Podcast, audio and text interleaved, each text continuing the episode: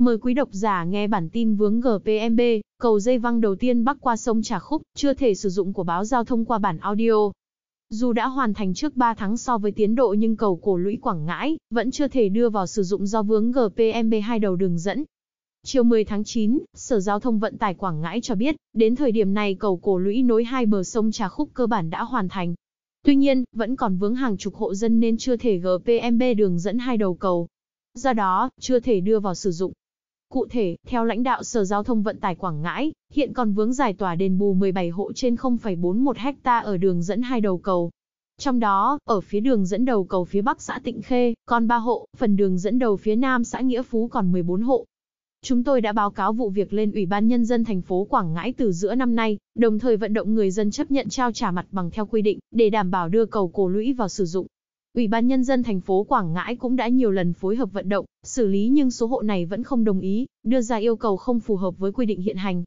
Chúng tôi đang tiếp tục vận động người dân cũng như củng cố hồ sơ để cưỡng chế, đảm bảo thi công hoàn thành hai đường dẫn vào cầu, đưa cầu cổ lũy vào sử dụng, bởi đây là dự án giao thông rất quan trọng của tỉnh Quảng Ngãi, vị này khẳng định. Mới đây, Ban Quản lý Dự án Đầu tư xây dựng các công trình giao thông Quảng Ngãi cũng đã cho thử nghiệm hệ thống chiếu sáng của cầu cổ lũy. Đây là một trong những hạng mục quan trọng cuối cùng để hoàn thành cây cầu này, trước ngày 15 tháng 10 sau 3 năm thi công.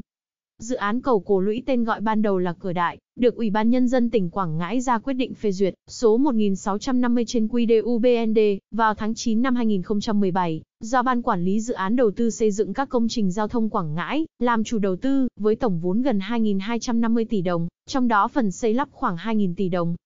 Cầu cổ lũy được khởi công từ năm 2017, cầu có tổng chiều dài khoảng 3.700m, trong đó, chiều dài cầu hơn 1.800m. điểm đầu giao với đường ven biển Dung Quất, xa Huỳnh đoạn thuộc xã Tịnh Khê ở phía Bắc. Điểm cuối kết nối với xã Nghĩa Phú ở phía Nam thành phố Quảng Ngãi. Khi hoàn thành, cầu sẽ rút khoảng cách giữa xã Tịnh Khê và Nghĩa Phú từ 20 km xuống 2,5 km, tạo một điểm nhấn ở nơi sông Trà Khúc đổ ra biển.